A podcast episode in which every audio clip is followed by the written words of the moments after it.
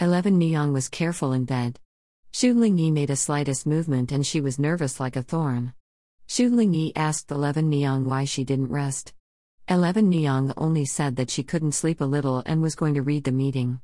Xu Lingyi knew the care of 11 Niang, and only let 11 Niang go to the warm pavilion to rest. 11 Niang was relieved and quickly went to the warm pavilion to sleep with her quilt in her arms.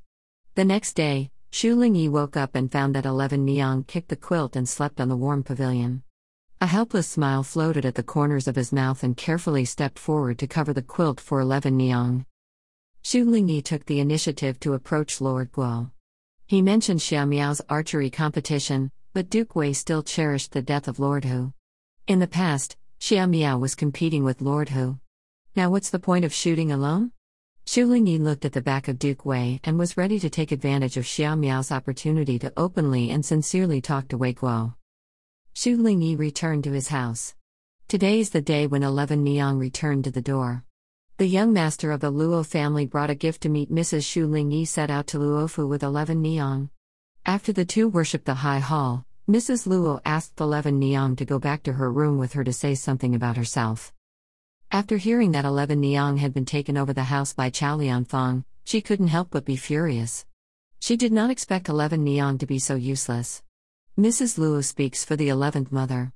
After the 11th mother is asked by the 11th mother, she must listen to Tao's mother more. The dispute over the house will preemptively. If the 11th mother allows Kuai house to be presumptuous, don't talk about the power of the master and mother in the future, even the name of the master and mother will be taken away. Vunyang and Arnyang returned to Luofu. Vunyang saw that her face was radiant and was happy for 11 Niang from the bottom of her heart. Arnyang disdained from the bottom of her heart, but only covered the bruises on her hand. On the family banquet, Arnyang watched 11 Niang pick up vegetables for Xu Lingyi. She deliberately mentioned Yuan Niang, which caused an abnormal atmosphere at the banquet, and even mentioned that LV Yin Yang stimulated 11 Niang. 11 Niang accidentally spilled soup on Xu Lingyi. The recklessness of 11 Niang made the lady unhappy. She made a speech to scold 11 Niang. In her words, she deliberately mentioned the matter of Chow Lianfang's holding the gift.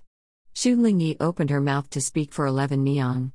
In addition, Master Luo was nearby to ease the atmosphere at the banquet, so that a family banquet was spent peacefully. On the way back to the house, Xu Lingyi thought that the eleventh mother must have said something to the lady, and the first lady would bring up the matter of taking charge of the family. If the eleventh mother Jiawaida could directly discuss it back, why did she prefer to act secretly? Eleven Niang knew that Xu Lingyi was alluding to her and Yuan Niang. Now that Yuan Niang has been away for a long time, she did not want to hear Xu Lingyi say anything wrong with Yuan Niang. After that, Xu Lingyi extended her hand to Eleven Niang when she got out of the car, but Eleven Niang was angry and refused to help Xu Lingyi. She got out of the carriage by herself. Xu Lingyi ate it. He asked Eleven Niang to go back to her home by herself. Even if Xiao Niang said that she had no official business, he also said that he wanted to go back to the government office. Eleven Niang asked Xu Lingyi to ask for help herself. She was not ordering Xu Lingyi at all. Xu Lingyi returned to the government office and kept a breath in his heart. Linbo asked Xu Lingyi about his abnormality. Xu Lingyi did not mention much. He only said that the continuation of the string was not what he wanted.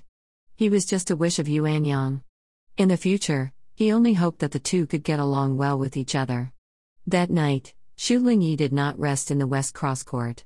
While eating cakes, Aunt Wen gossiped with Qin Yiniang about the cross court in the West, believing that 11 Niang lost to Yuan Niang at most, and the two have been cold since returning home. Xu Lingyi came to see Mrs. Xu, but Mrs. Xu asked Xu Lingyi to see the woman in the backyard more, and she couldn't keep a few people cold. Xu Lingyi listened to this, and then moved to the backyard. He came to see Chow Lianfang. The lotus room was playing a high mountain flowing water in the courtyard.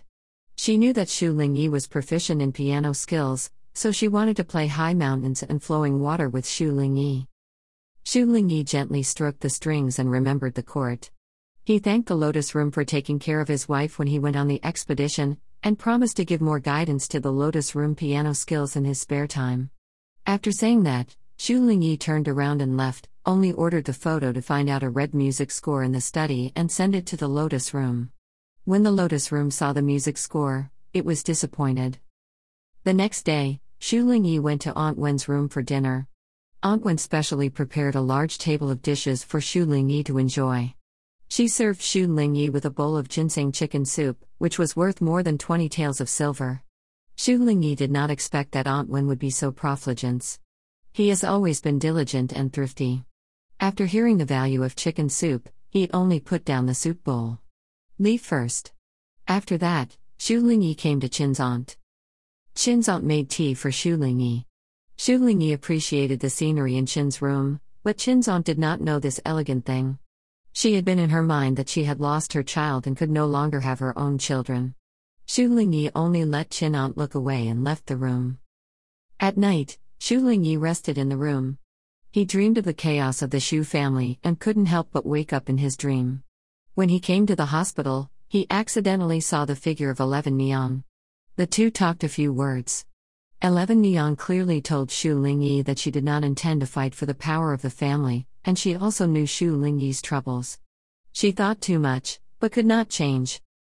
Eleven Niang came to Danyang's room. She asked Danyang to check her her favorite embroidery on the grounds of fan embroidery samples. Danyang looked down on Eleven Niang. She wanted to taunt it, but she didn't expect that Eleven Niang knew where the fan in her hand came from.